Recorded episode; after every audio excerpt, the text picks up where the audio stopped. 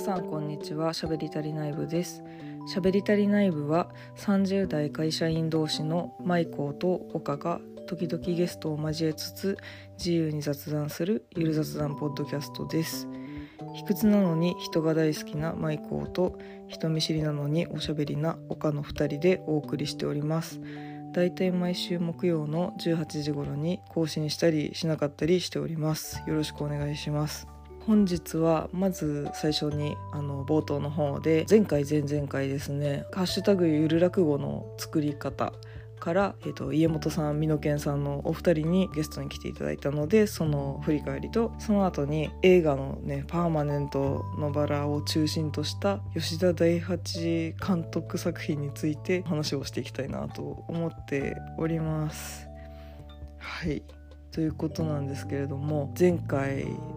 回エピソード68、69でですね、しゃべりたり内部はなんと初のしゃべりたり内部以外のポッドキャストさんからのゲストとして、私がね毎週聞いているハッシュタグゆる落語の作り方というポッドキャストから家元さん、美濃健さんというお二人に来ていただいて、ゆる落語のね話と島崎和歌子さんの話をしていきました。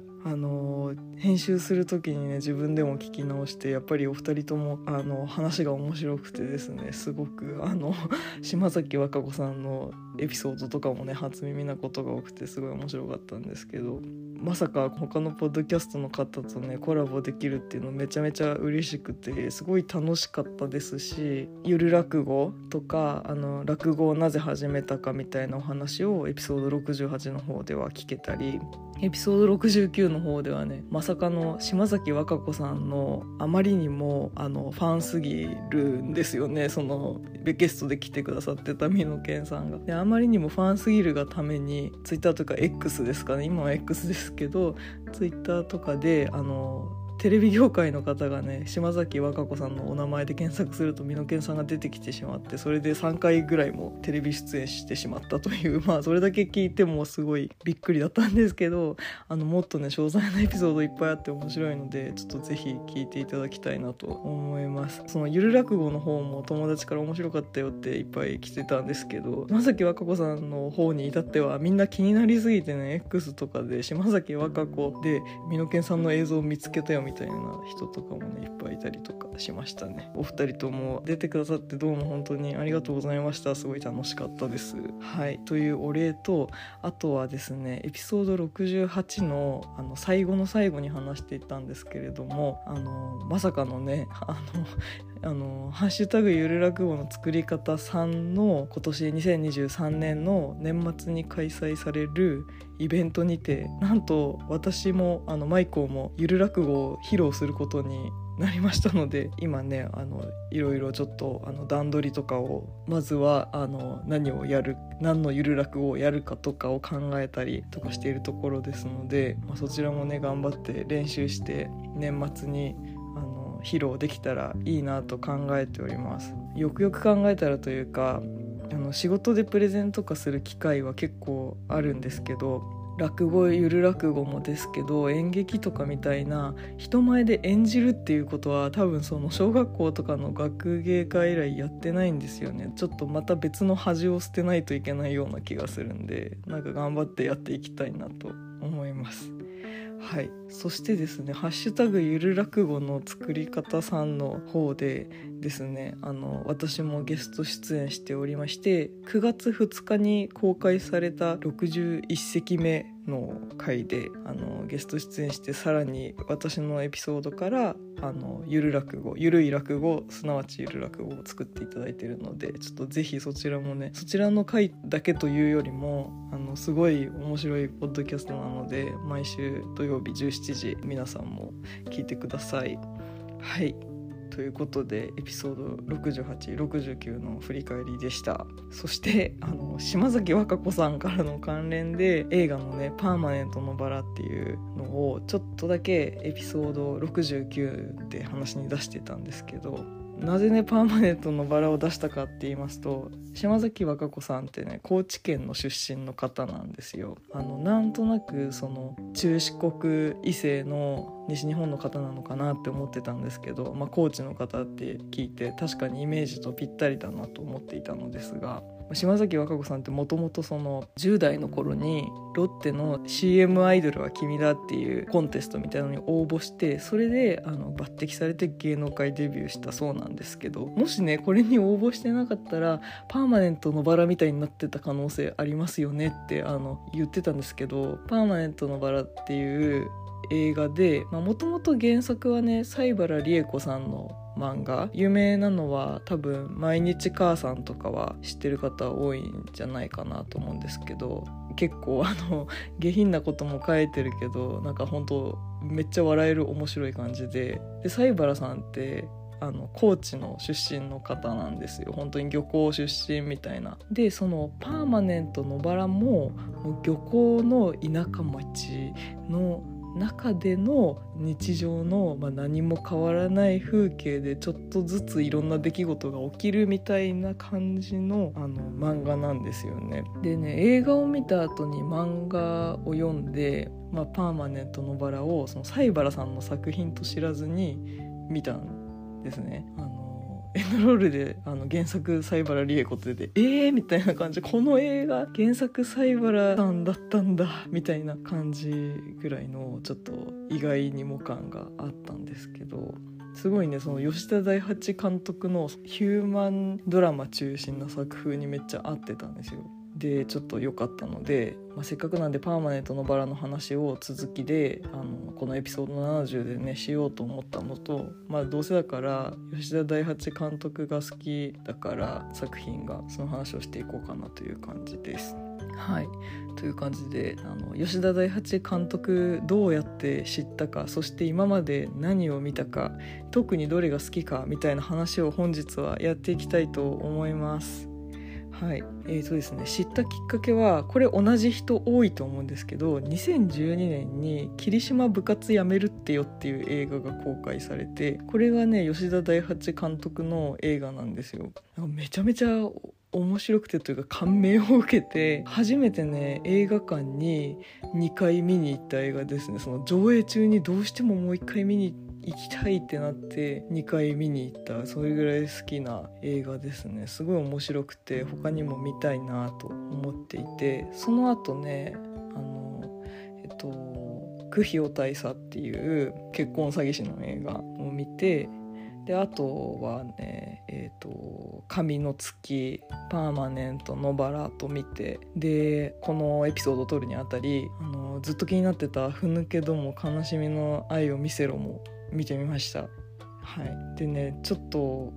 全体的な作風としては先ほど言ったようにヒューマンドラマっていう感じで、私はこの5作品の中でも特にパーマネントのバラと霧島部活やめるってよが同じぐらい一番好きなんですよ。どっちもね本当自分の中でこうつき上がたいぐらいどっちもすごい好きだなっていう違う良さがあるんですよね。大人になってからねよりしみるというのはあるかもしれないんですけど、今ね5作品ほどあげましたけど、ちょっとどれも面白いんで見てもらいたいんで、ちょっと配信プラットフォームとかはね限られる面があるんですけど、簡単に先にあらすじだけ言ってからパーマネントのバラと霧島部活やめるっていうのねいいところの話に行きたいなと思います。はい、じゃあちょっとパーマネントのバラと霧島以外から行こうと思います。まずねふぬけども悲しみの愛を見せろ、これはね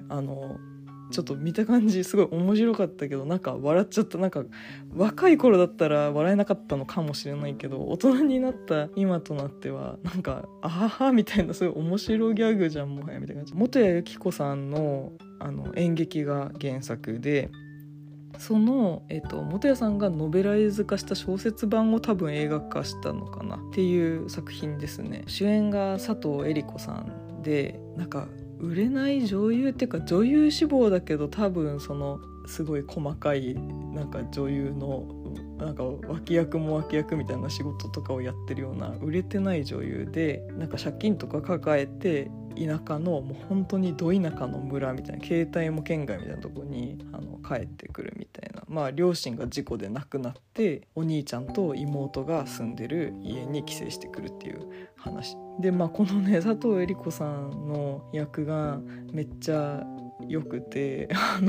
なんかめちゃくちゃななんか尻滅裂というか、もうやりたい放題お姉ちゃんみたいな感じで、でお兄ちゃん役が永瀬正敏さん、私の中では星の子っていう芦田愛菜ちゃんが主演のご両親が新興宗教にハマっちゃう映画のお父さん役の印象が強いんですけど、永瀬正敏さんが、里襟のお兄ちゃん役で、妹さんが、薩川愛美さんという感じで、まあ、この妹がねホラー漫画が好きで漫画を描く才能があって、お姉ちゃんの寄稿を漫画にして賞に投稿したらなんか受賞しちゃって、まあ、それで田舎中で噂されたりとかみたいな感じで、ちょっとお姉ちゃんがもう妹に恨みを持ってるような状態で実家帰ってきちゃったみたいなところでなんですけど、全体的にねちょっと面白調なんですよ。で永瀬さんの田舎にその嫁いできた奥さん永作ひろみさんなんですけど、もうねすごい変な人みたいな感じで、言われてみたら演劇っぽいかなっていうなんでしょうね、サマータイムマシンブルースとか見た時の感じに近いから、なんか演劇的な面白さが出てる作品かなと思いますね。なんかちょっと全然これねTSUTAYAでしか多分ブックオフとかに行ったらあるんだと思うんですけど、結局もうなんか借りれるところがなくてちょっと見づらいかもなんですが、これ面白いんでちょっとぜひ見ていただきたいです。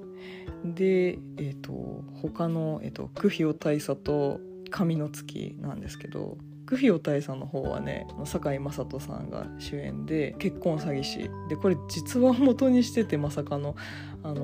日本人の彫りの深い男性がなんか私は九比大佐っていうなんかアメリカのなんか海軍だかの大佐なんだっていう詐欺だから、なんか私は何々ですみたいな片言喋りでアメリカ人が頑張って日本語喋ってるんだっていう設定で自分と同じ日本人を結婚詐欺にはめていく、まあ、これもねギャグ的な面もあって、堺雅人さんのね演技が迫真でちょっと面白いんですよ。で松雪泰子さんとか満島ひかりさんとかを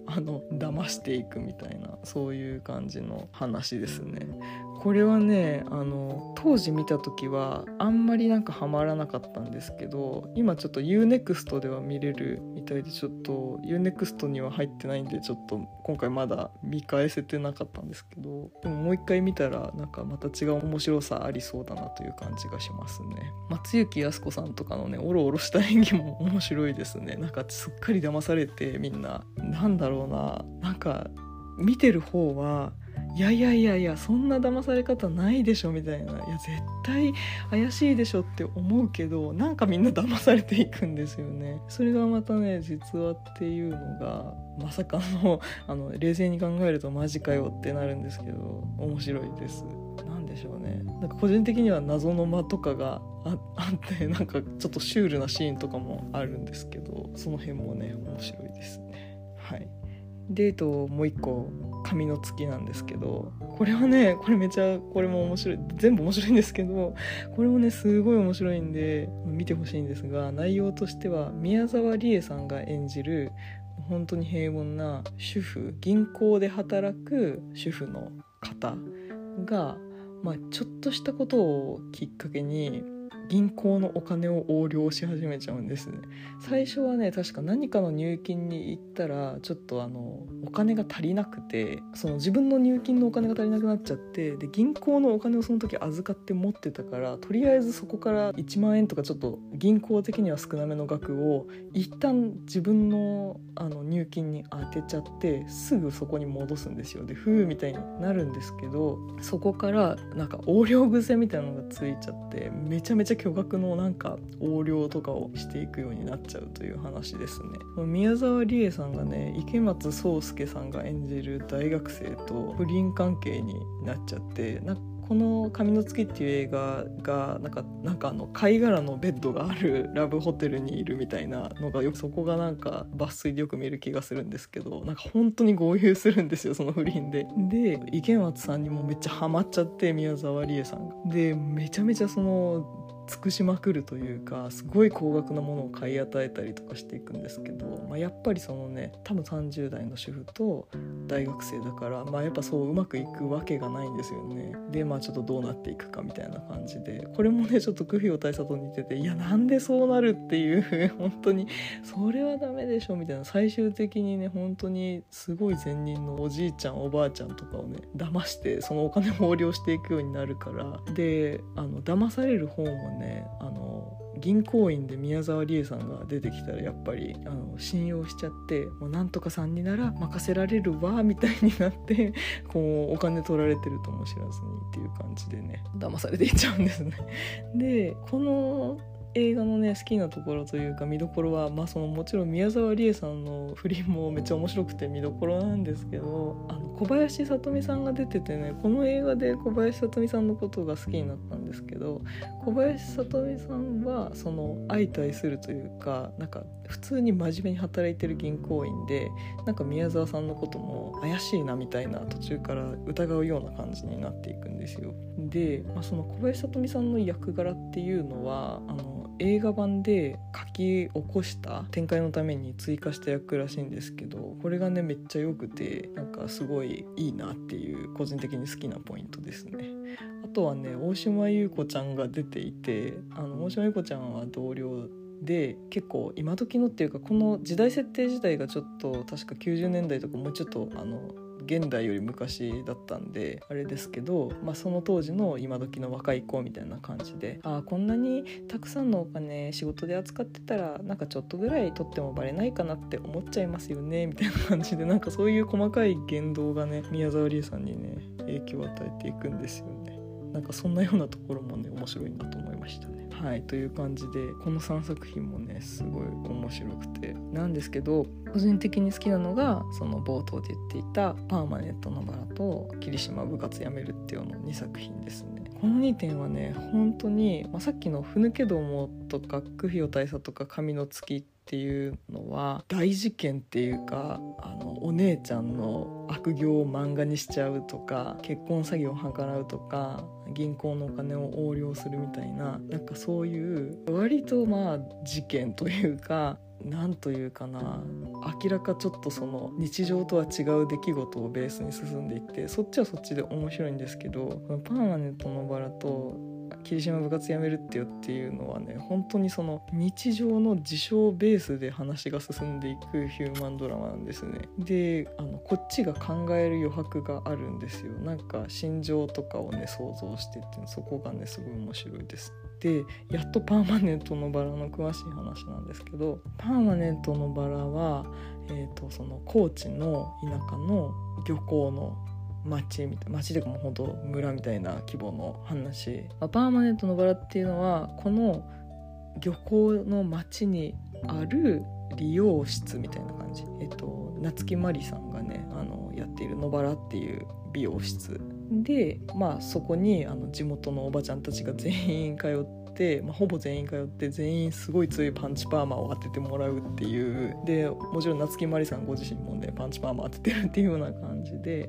なんかなんとなくこの村とか町では50代60代以上のおばちゃんは全員パンチパーマになっているっていうような感じの要素です。でその夏木マリさんの娘の直子っていう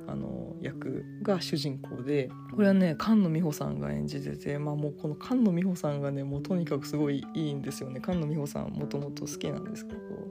余談ですけど堺雅人さんもねグフィオ大佐で主演してるんで、なんかご夫婦ともこの吉田大八さんの映画に主演されてるんだなっていうのをなんか今回振り返って、2人ともすごい役に合っていていいなと思ったんですけど、そうですね、菅野美穂さんが演じる直子っていうお子さんを連れて出戻ってきたのが主人公、直子の幼なじみっていうのが2人いて、なんかみっちゃんっていう小池栄子さんが演じてるスナックのママ、フィリピンパブかな、多分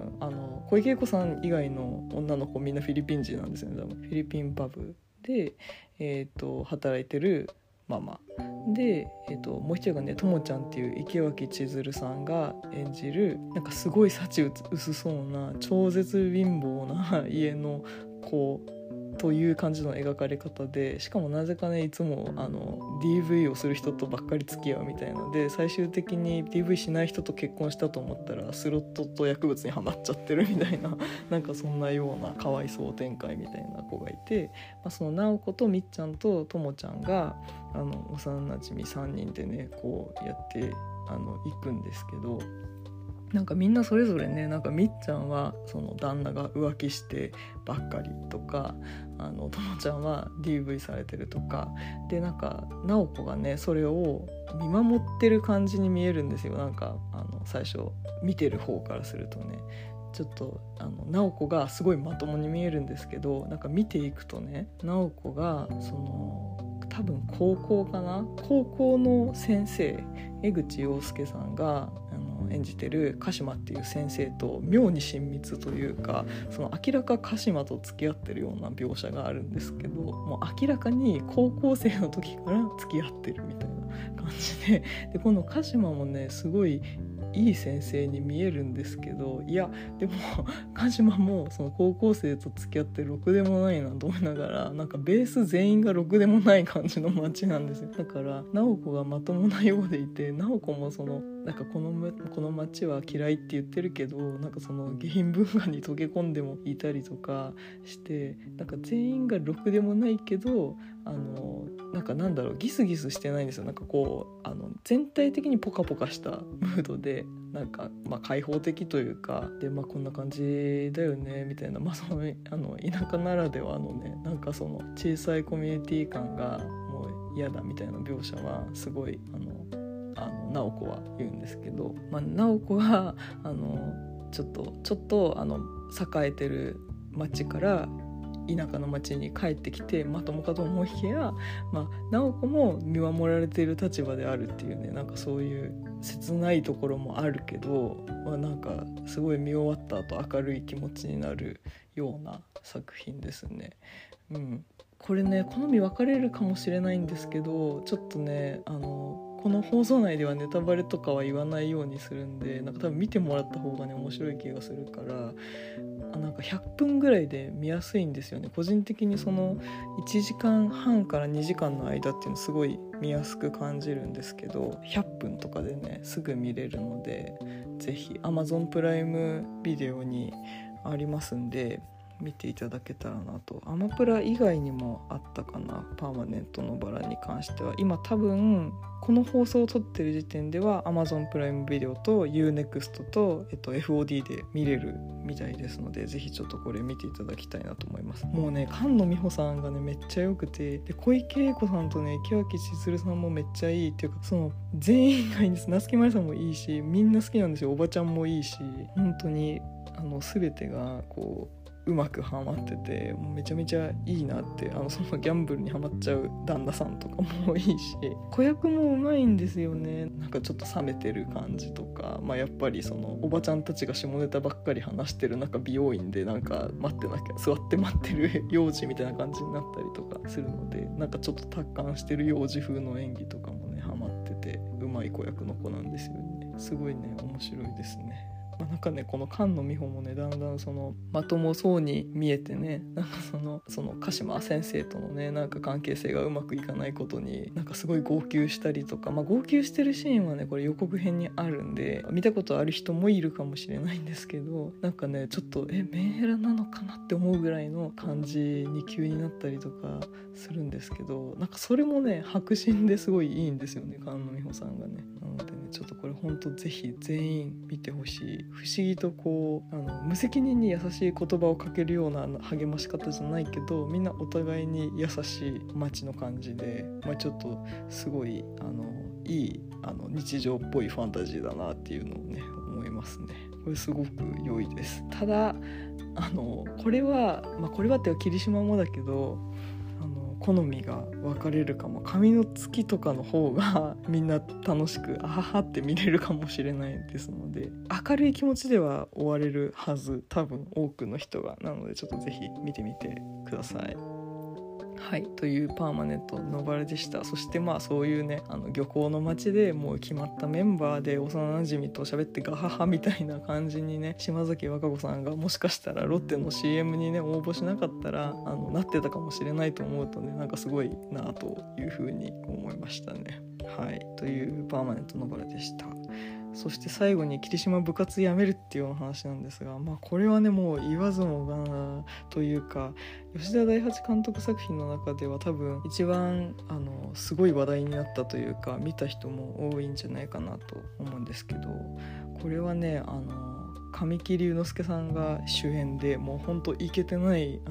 高校が舞台なんですけど、映画部の高校生で友達の前野智也さん、たけちゃんって呼んでる友達がいて、神木くんが演じる前田とたけちゃんっていう映画部員がいて、でポスターとかにね神木くんがバーンって載ってたりするんですけど、神木くんが主演かっていうとそうではなく、この霧島のいいところって群像劇なんですよね。高校を舞台にちょっと見たことない方も聞いたことはあるかもしれないんですけど、この霧島部活やめるってよっていう浅井亮さんのね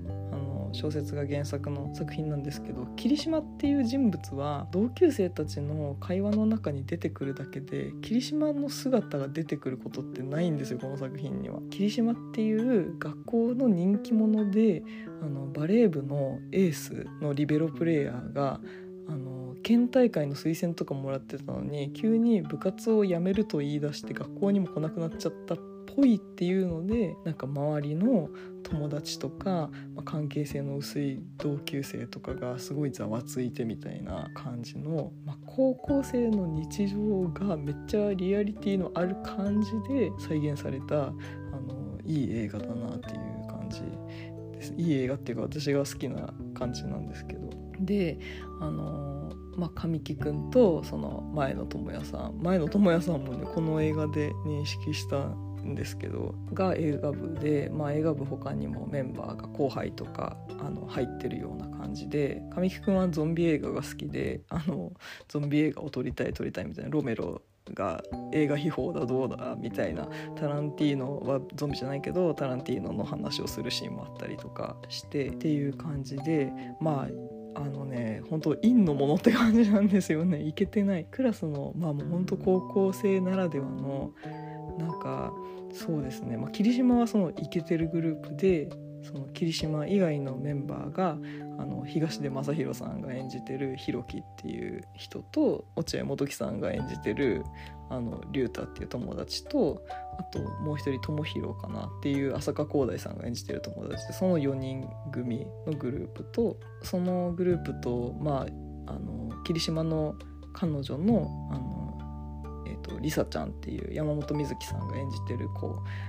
がいる女子グループが、なんかそのクラスの中心的存在というか、その霧島の彼女のリサと、その東出さんの彼女役演じてる松岡真優さん、さなちゃんと、あと橋本愛さんが演じるかすみと、あと清水くるみちゃんが演じてる、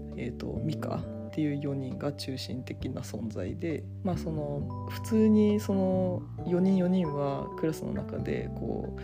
うなんでしょうね、いわゆるそのスクールカーストのめっちゃ上位みたいな感じでこうキャイキャイやってたんですけど、霧島が急に部活辞めるって言って、どの友達にも連絡なく、ただ学校に連絡が来てたみたいなので、ちょっとギスギスしだすみたいな、そういう感じですね。でこのね映画をもともと見ようと思ったのは、私その前に映画館で何年か前に多分告白を見てたんですよ。でそれで橋本愛ちゃんがすごい好きになっていて、橋本愛さんが出るで映画はまたぜひ見たいと思ってたところに、霧島部活やめるっていうようにね出るっていう話を見て、で同じくね松岡真優さんも朝ドラのあまちゃんに出ててすごい好きになっていて、 GMT っていう地元アイドルのなんかイルマちゃんっていう役をしてたんです、松岡真優ちゃんが。ですごい好きになってたんで見たいなと思って見て、なんかねもう松岡茉優さんがねすごいいいんですよ、この霧島の中で。なんか本当に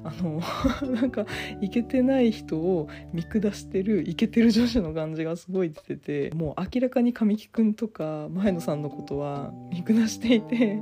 でなんかすごいこうバカにもしてるし、あとはその女子同士のねなんか関係性にも厳しいというか、ちょっとでも変な受け答えしたらすぐにこう文句言われそうな感じの怖い女子っていう感じなんですけど、ちょっとねその付き合ってる東出くんにも高圧的でみたいな感じで、みんな多分ねこれ見た人ね、うわこういう人いるよね高校のクラスにっていうのがねなんかこう思い浮かぶんじゃないかなっていうのでね、なんか本当役者さんの演技がめっちゃみんな光ってるっていう感じがします。あとねこの時は、見た後に多分気づいたと思うんですけど、私の中ではさゆり、渡辺謙さんが出てたさゆりの子役の印象が強かった大郷鈴鹿さんが吹奏楽部の部長役で出てて、密かにその東出くんのことが好きだけどその松岡真優ちゃんと付き合ってるから遠くから見守るだけみたいな役なんですけど、それもいいんですよね、すごい絶妙な感じで、うん、すごく合ってましたね役に。なんかすごいいろいろな霧島のその感想とかってたまにその X とかで流れてくることってありますけど、最近見たやつで大人になったら感情移入できる場所が変わったっていうコメントがあって、それがね面白いなと思って、もう一回見てみたんですよね。そしたらね、見た当初って大学生とか大学院生だったから高校の記憶が鮮明で、うわ高校のなんかこういうのってちょっと嫌だったなみたいな、なんか別にその神木くんとかも何か嫌がらせにあったりしてるわけではないんですよ。ただもうなんか何あいつらみたいな、なんかちょっとダサみたいな、運動もできないしみたいな感じで言われてるっていう感じで、なんかねまるでちょっとその時は神木くんにめっちゃ自分を投影してもうやだみたいな思ってたんですけど、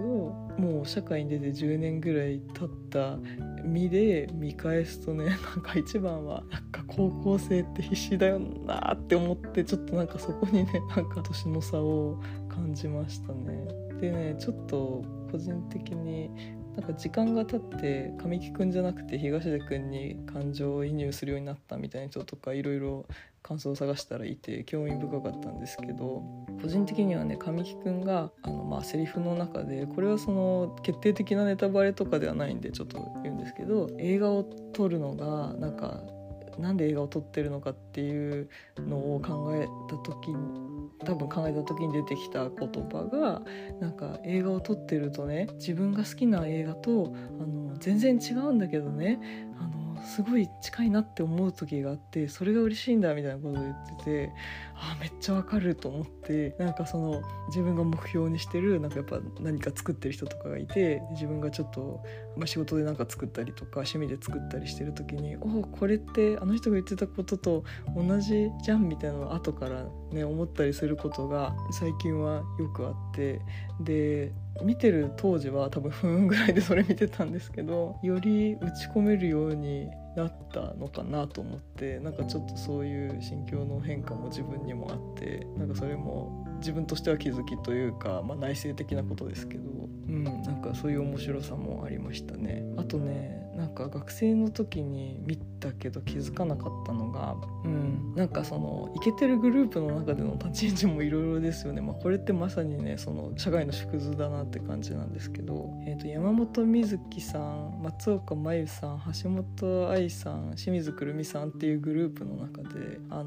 明らかにイケてないものを見下してるのは特に松岡真優さん、あと山本美月さんがちょっと見下してるかもみたいな感じで、どっちかっていうとその他の2人、その橋本愛さんが演じてるかすみ、清水くるみさんが演じてる美香はそんな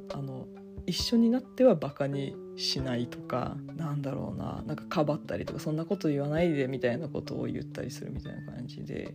で普通にね1対1だとその神木くんと橋本愛ちゃんも普通に話せたりとかするみたいな感じで、それを見てるとね、なんかこういう優しい清楚っぽい女子を好きになるだろうな神木くんはっ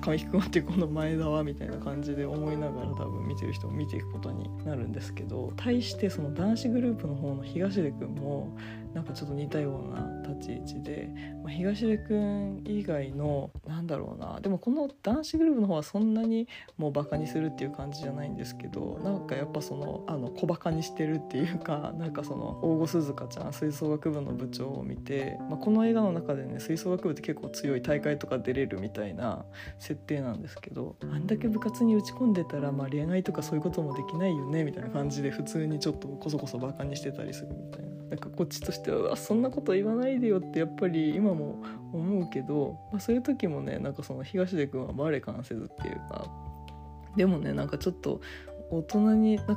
てなんかその構図が見えてきたなと思って、なんかその時はなんかあはいはいもうバカにしてるんでしょ東出くんもみたいな、橋本愛ちゃんもバカにしてんだろ神木くんのことをみたいな思ってたけど、なんかいや必死で気を使ってんだなとも思ったっていうのが、まあ冷静に30代になってから思ったことですね。まあ、あとね映画を一心不乱に好きな神木くんだけど、まあ、趣味として好きっていうその霧島とかみたいに大会に出るとかじゃないんだけど映画好きだから撮ってて、たまにその自分の好きなクリエイターとやってることが被ると嬉しいみたいな、もう純粋な好きでやってる神木くんと、まあ、言ったらねこの映画における東出さんとか橋本愛ちゃんの役柄ってなんかそういう見た目がめっちゃ良くて、まあ言ったら容姿がいいで、なんか受け答えがなんだろうな自然な受け答えっていうか、なんかこうギクシャクしない受け答えがノリに合わせられるっていうのと、運動ができるみたいなその高校生的にねなんかやっぱりこう地位が高くなりやすい要素を持っててそのグループの中にこういるような感じの構図になっているわけで、その東出くんがそれをなんか自覚するみたいな節もちょっとあるんですよね。なんか俺って何もないなみたいなことも思ってんのかなっていうのが、まあ、その東出くんも神木くんには普通に話しかけるんですよ。なんか1対1だと普通に喋れてるシーンとかもあって、話しかけるっていうか日常生活で話しかけてるわけじゃないけど、2人きりになれば普通、ただそのみんなとつるんでる時にはあいつらとは喋らないみたいなことは自分の友達に変に思われないためにやってるみたいな感じなんですよね。なのでねなんかそういうちょっとなんかその神木くんが真剣に打ち込んでることに対して、まあ、自分はイケてるというグループに所属しているこの東出昌大だがちょっと引き目を感じているみたいな、まあ、その役柄としてね表現されてて、結構それもねなんだろう年が離れたことによりって言ったら変ですけど、この設定と年が離れたことによりそういう、ね、気づきもあって面白かったですねという感じで、まあね、霧島なんかちょっと霧島のもう一個好きなところなんですけど、劇伴がすごい少なめなんですよ。少なめというか、パーマネントのバラは劇伴が少なめだけど、ちょっとメインテーマみたいなインストロメンタルのゆっくりとしたストリングスの曲があって、それが流れて、で主題歌というかエンドロールでだけ流れる歌入りの坂井優さんの曲があるんですけど、なんかその劇伴が少なめなのがいいなと思ってたんですけど、霧島改めて見返すとね劇伴というものが全然ないんですよね。その普通演出でそのさっきのストリングスの曲とかっていうのはその映画の中の世界にはその時瞬間には流れてないはずなんだけど、その心情表現とか演出のために映画として流れてる曲だと思うんですけど、霧島においてはねそれがこの映画の良さとして好きなのが劇伴っていうものがなくて、最後主題歌で高橋優さんのねなんかすごい有名になった曲も流れますけど、劇中で流れるのってその吹奏楽部が演奏してる音楽が流れるとか、映画館で見てる映画の音楽が流れるとかみたいな感じで、その演出がねすごいうまいんですよね。そこがすごいね改めてなんか吉田大八さんの映画って劇伴少なめかなとずっと思ってて、確かに少ないような気がするんですけど、霧島に至っては本当に全く使ってない感じで、そこもね映画の雰囲気と合ってていいなと思いましたね。はい、あと完全余談なんですけど、この時その冒頭で言ったみたいにめっちゃハマってて2回も見に行った上に、当時ニコニコ生放送で2回か3回ぐらいキャストとか制作陣の方が出て生放送をするっていうのがあって、それめっちゃ見た覚えがあって、1回は多分松岡真優ちゃんとかが出て、それが見たくて見た回があったと思うんですけど、ちょっとそれはね昔のことすぎてアーカイブっていうか情報が全然もうないんですけど、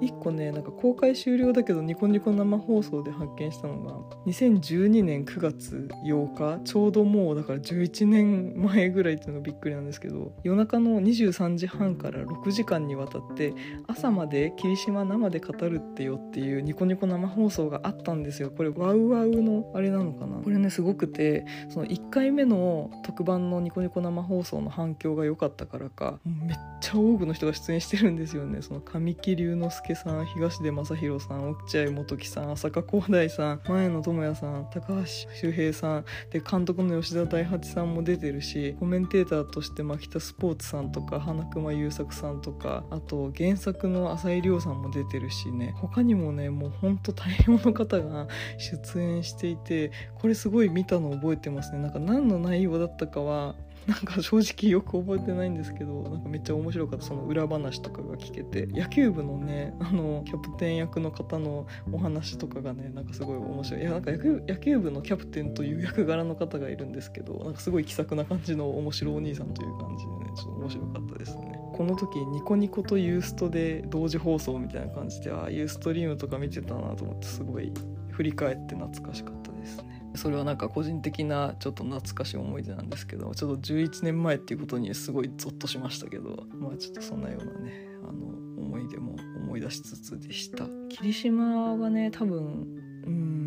あれですね、なんかクラスの中心人物じゃなかった人の方が楽しめるのかもしれない。なんかこれってちょっとそのめっちゃイエーイみたいな、それこそ松岡真優ちゃんが演じてるさなちゃんみたいな役の人が見たらどう思うんだろうと思って、1回目見た時からこれってすごい私は面白かったし、なんか元気にもちょっとなったけど、もう本当スクールカーストトップそうですみたいな人が見たら何を思うんだろうと思ったんですけど、2回目見に行った時にね終わった瞬間にもうまさに多分クラスの人気者みたいな子たちが話題になって多分見に来てたんですけど、なんか全然意味わかんなかったねって言ってたから、もしかしたらその満ち足りてる学生だった人はちょっと